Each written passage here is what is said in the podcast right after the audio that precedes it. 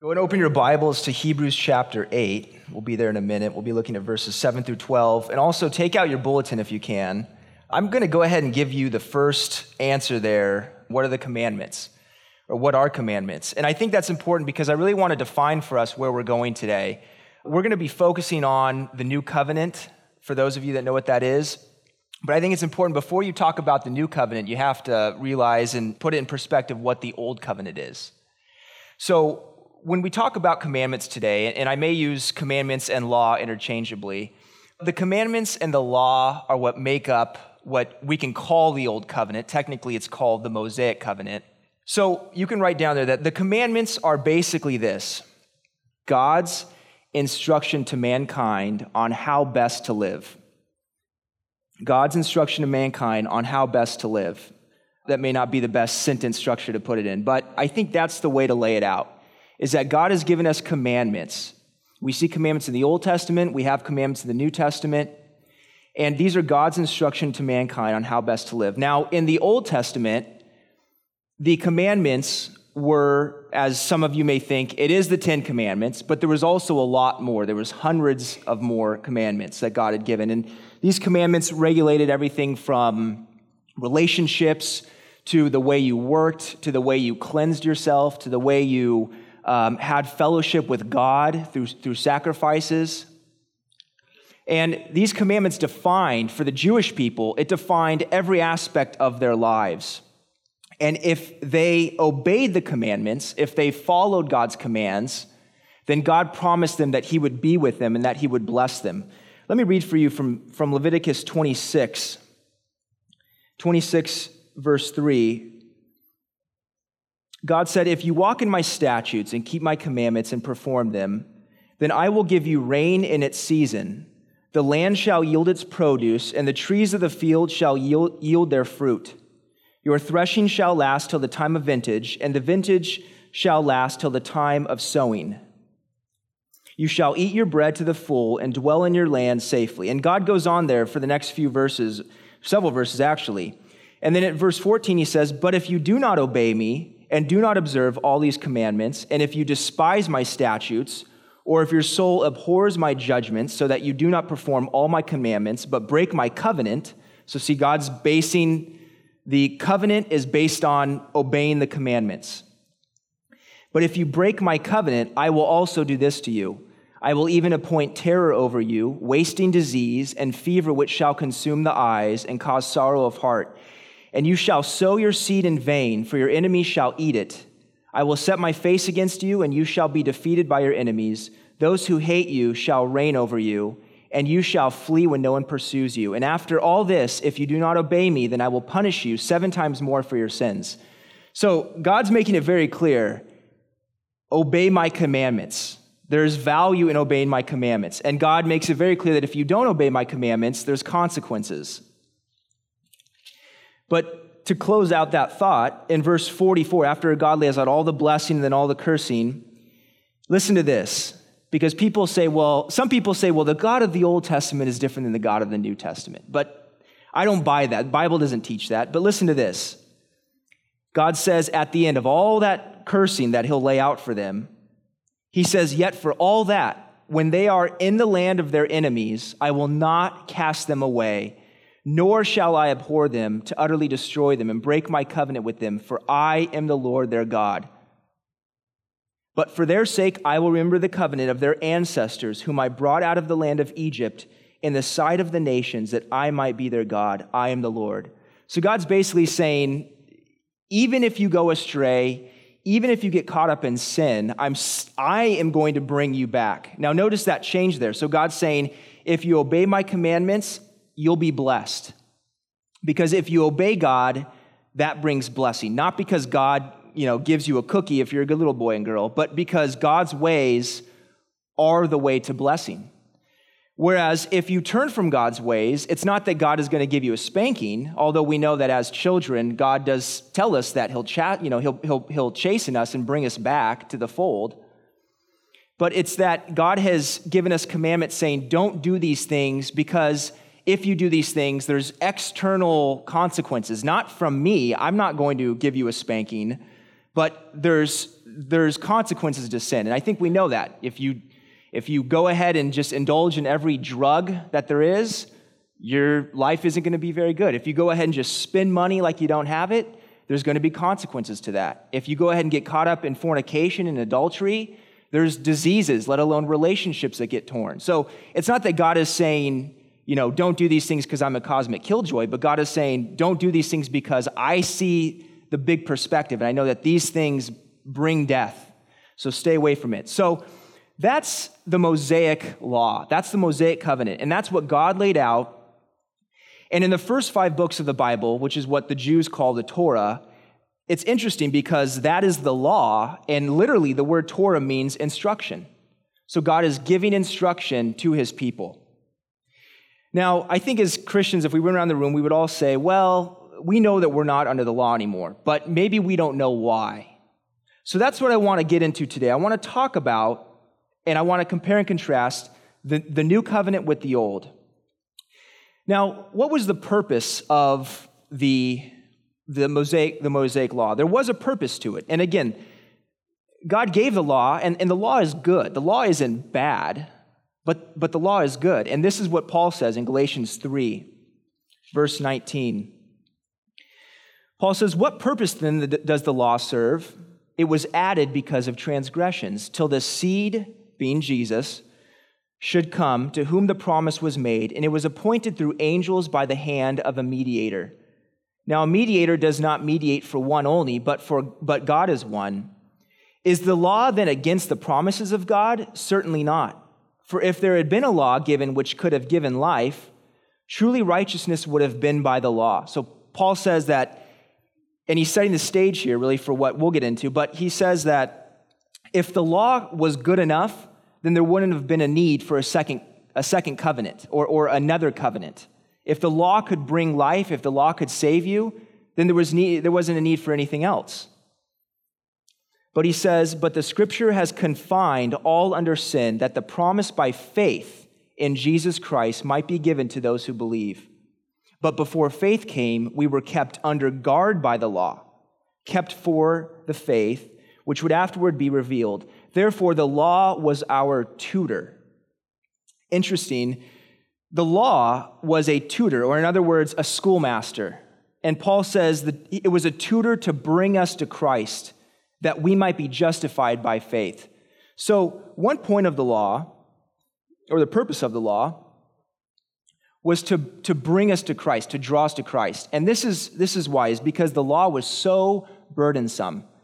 So, another thing to note about the, the law, the commandments, was that there were so many of them that governed all aspects of your life that you had to also continually bring sacrifices. So, year in and year out, they had to bring sacrifices. And I want to read for you briefly, again, going back to Leviticus, which is a good way to put people to sleep. But check this out in Leviticus, if I can turn to it.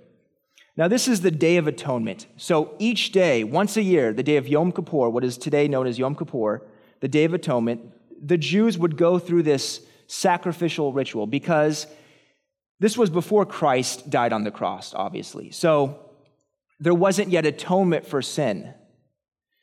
So the Lord said to Moses, He said, Aaron shall come into the holy place with the blood of a young bull as a sin offering. Now listen to the tedious, burdensome details, and there's a reason for that. He shall put the holy linen tunic and the linen trousers on his body. He shall be girded with the linen sash, and with the linen turban he shall be attired. These are holy garments. Therefore he shall wash his body in water and put them on. And he shall take from the congregation of the children of Israel two kids of the goats as a sin offering, and one ram as a burnt offering. Aaron shall offer the bull as a sin offering, which is for himself, and make atonement for himself and for his house. He shall take two goats and present them before the Lord at the door of the tabernacle of meeting. Then Aaron shall cast lots for the two goats, one lot for the Lord, and the other lot for the scapegoat. And Aaron shall bring the goat on which the Lord's lot fell and offer it as a sin offering. But the goat on which the lot fell to be a scapegoat shall be presented alive before the Lord to make atonement upon it and to let it go as the scapegoat into the wilderness. And Aaron shall bring the bull of the sin offering, which is for himself, and make atonement for himself and for his house, and shall kill the bull as a sin offering, which is for himself. Then he shall take a censer full of burning coals. And we could go on and on but you see, this is what was required. This is what God said was, this is the only way you can have peace with me. Because God can't have any separation between, or God can't have sin as a, or, uh, sin is a barrier to our relationship with God. So before Jesus died on the cross and took all the sins of the world upon himself and made atonement for all of the world and all of our sins for those that would believe by faith, this is the way it was done. And I think it's important for us as believers. Sometimes we enjoy our salvation, and, and we should, but sometimes I think we forget the cost. Sometimes I think we forget really what Jesus did on the cross. You see, you've never gone to the temple, have you, and, and taken a lamb and a goat and made sacrifice. But yet, every year, at the day of, on the day of Yom Kippur, the Day of Atonement, they would take this and at, and at Passover also, and they would sacrifice the lamb. It's interesting to note that on the day, uh, the, the Passover, you recall, Jesus was crucified on Passover. And that's because he was the sacrificial lamb. As John the Baptist said, Behold, the Lamb of God who takes away the sin of the world. He was our sacrificial lamb. So I'm kind of getting ahead of myself here, but I'm giving you a sneak peek where we're going. Jesus was that sacrificial lamb.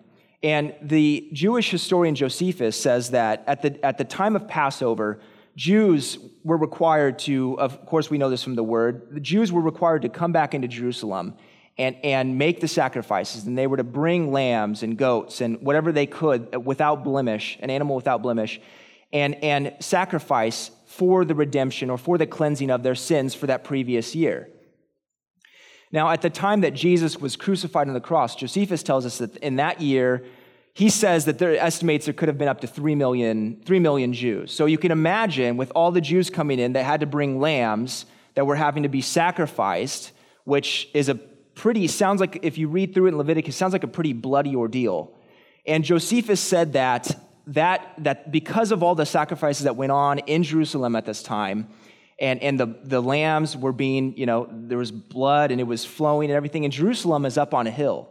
So Josephus reports that at the time, and this would be at the very time that Jesus was walking out of the city with his cross, going to Golgotha, and going to be nailed to the cross for you and I. And at that very time, we read, Josephus tells us that the blood was, there was so much blood that it would literally be flowing out of the drains down through Jerusalem through the city and out to where it would basically be, you know, taken away.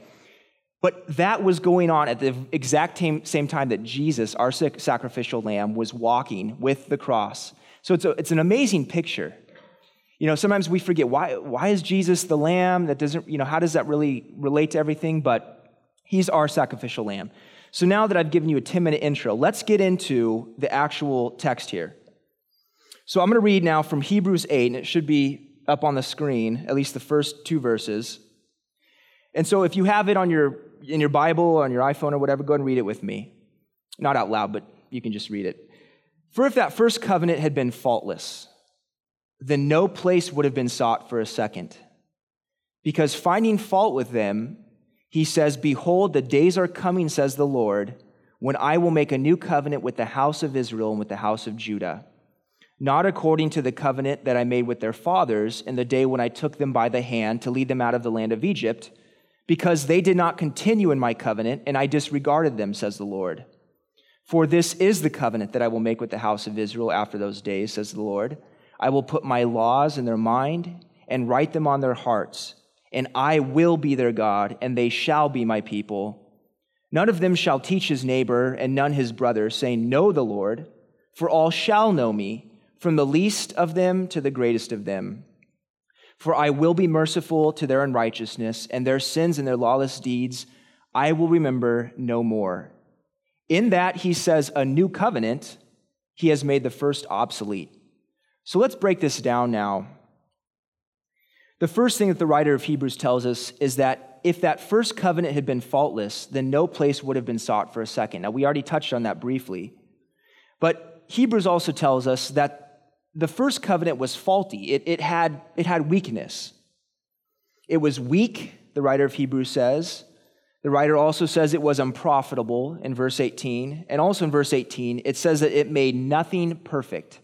Hebrews chapter 10 tells us that it's impossible for the blood of bulls and goats to permanently take away sins. And the writer also tells us, let's just call him Paul. I know there's debate who wrote Hebrews, but I'm just going to say Paul. I think Paul wrote Hebrews. Paul also tells us that not only was it impossible for the blood and bulls of goats to take away our sin, but he says that if it was possible, they would have the sacrifices would have ceased. There would have been no need to go year after year back up to Jerusalem to make to make atonement, to, to make the sacrifice. Now, another reason that the law was faulty because it was conditioned on our keeping the law. If you recall there, what we read in Leviticus is God said, If you do these things, if you obey my commandments, if you keep my statutes and you walk in my ordinances, then your land will be blessed. Your, your business will be blessed. You'll, your relationships will be blessed. You'll be protected from your enemies. So it was an if then. That was the covenant that God had made. The Mosaic covenant there was if then.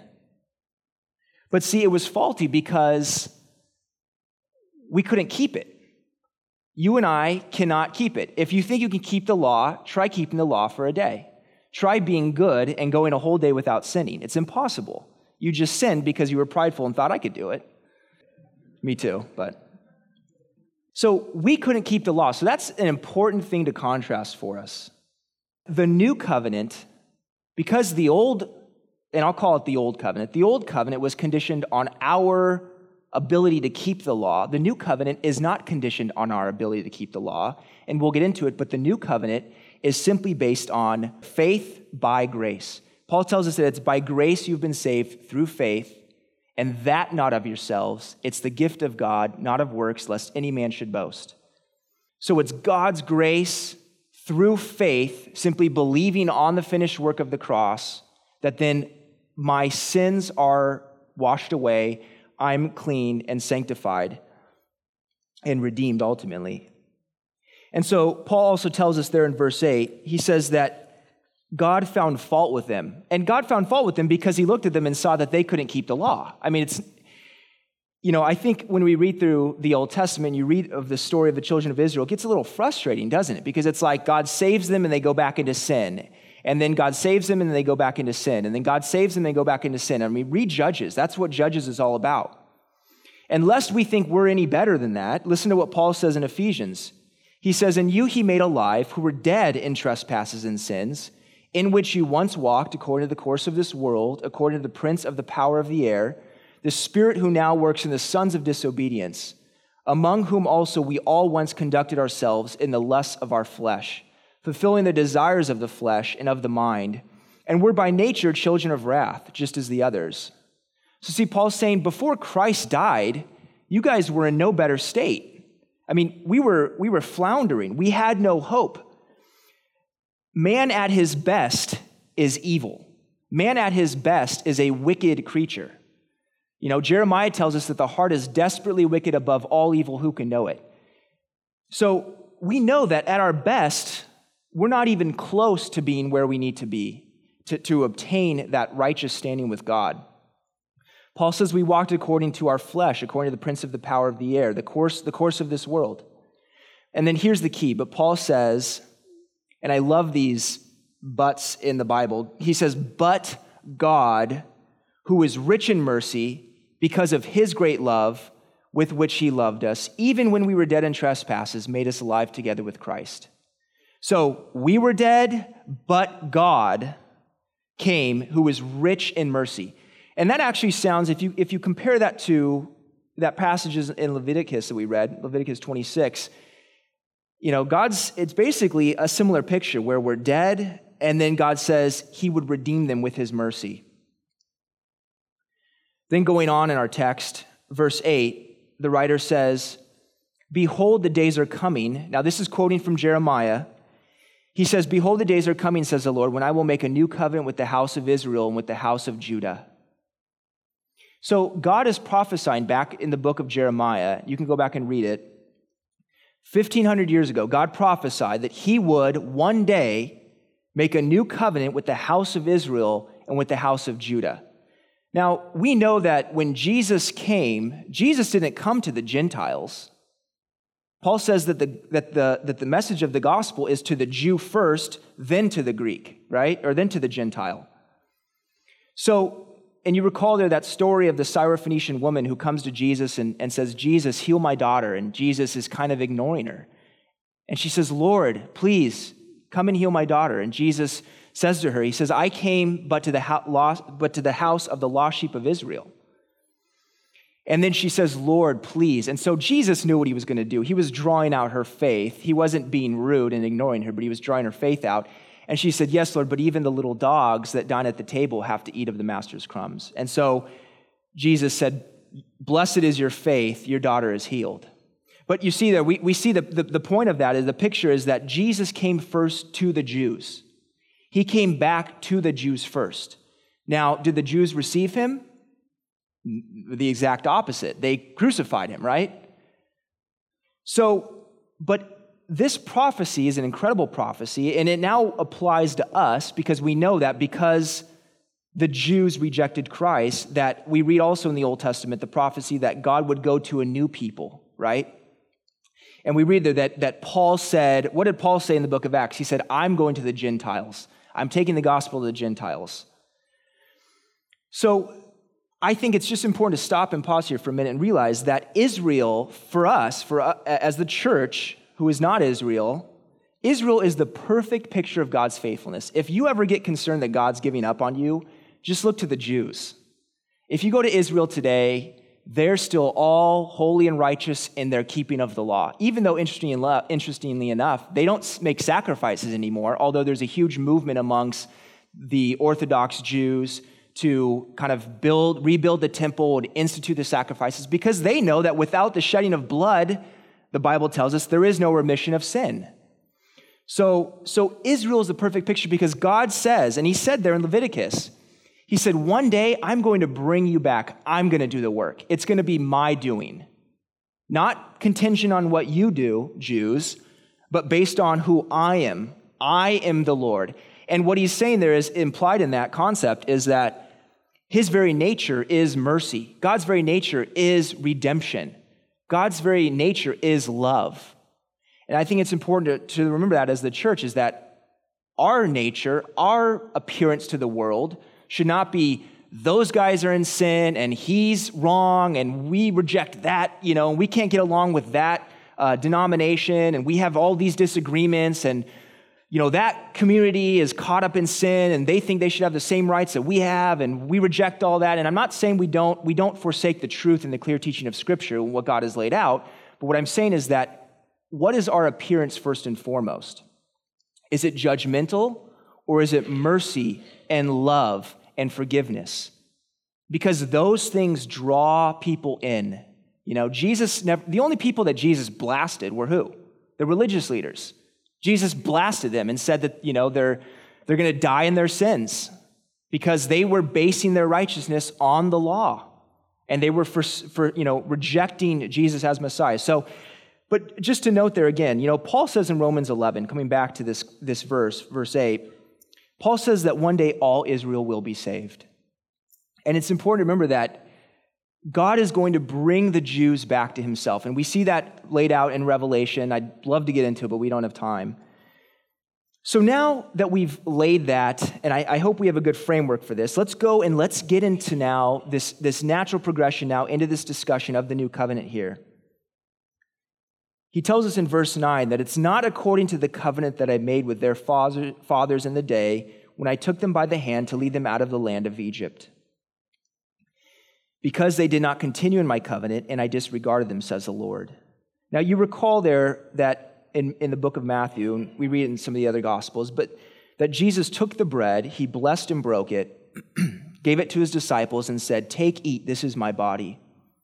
Then he took the cup and gave thanks and gave it to them, saying, Drink from it, all of you, for this is my blood of the new covenant which is shed for many for the remission of sins. So, this is the instituting here of the new covenant with you and me. So, another word for covenant, and I didn't say this in the beginning, but I probably should have, is another, another word for covenant is just agreement or contract. It's, it's where parties have defined obligations on either side. And Jesus is saying here that if you partake in these things, if you believe on me, if you accept me and my finished work on the cross, then you will enter into this new covenant. You will enter into this new agreement.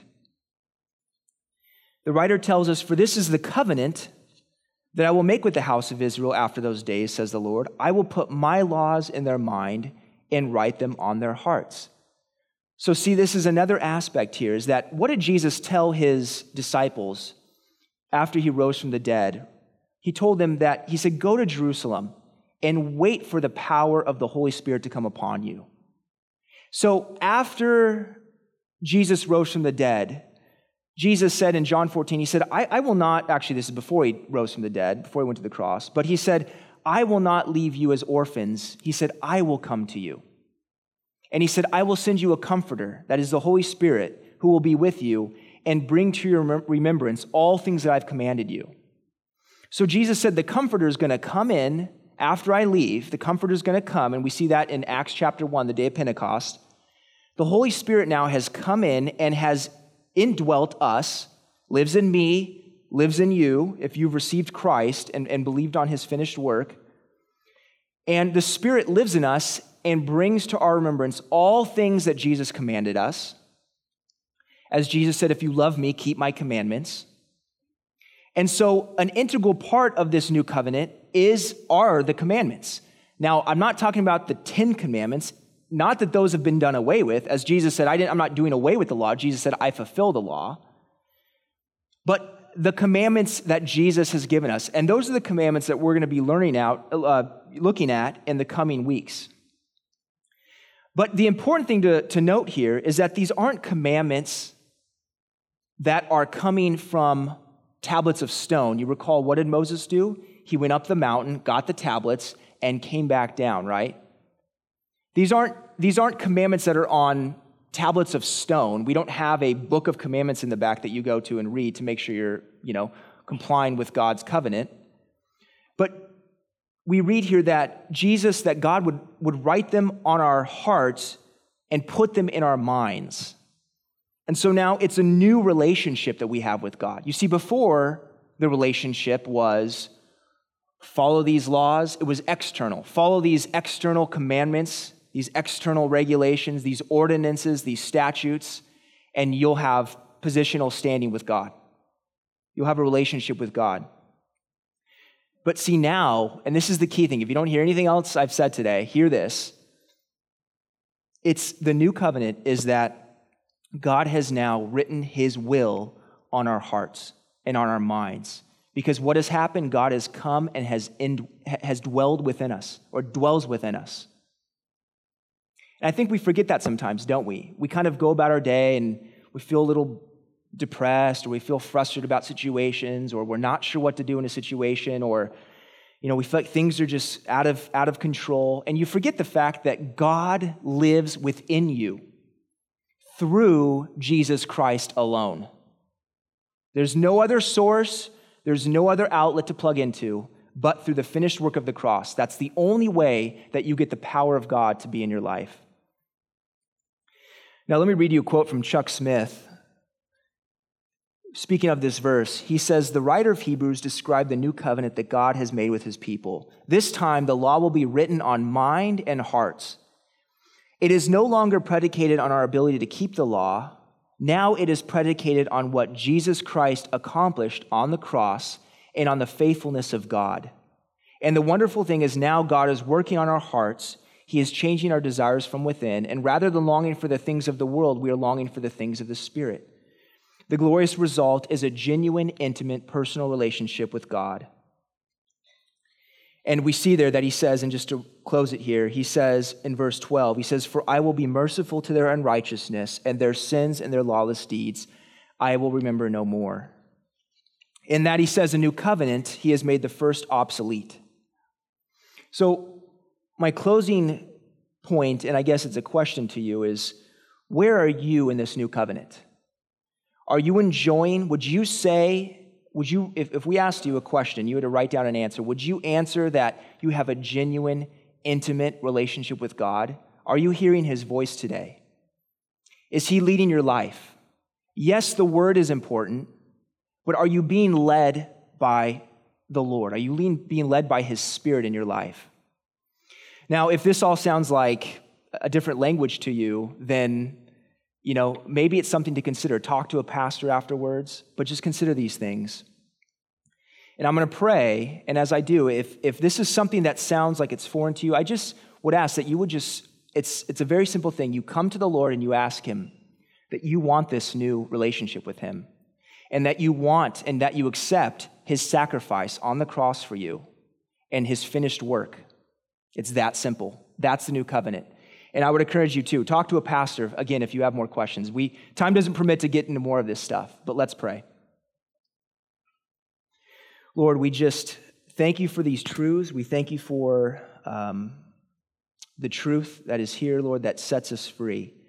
We thank you, Lord, that you dwell within us. We thank you that you are leading our lives. And Lord, for those that are here today that may not know you, that may not say, I, I don't have a genuine, intimate relationship with God, it still feels like external do's and don'ts and regulations, and it feels burdensome. Lord, we know that you said that your yoke is easy and your burden is light. So I pray that for those of you that, for those of us today, Lord, that don't know you, that, Lord, they would come and just confess their sin and receive the work of the cross and turn from their sin and repent, Lord. Lord, just remind us of our relationship with you today. In Jesus' name, amen.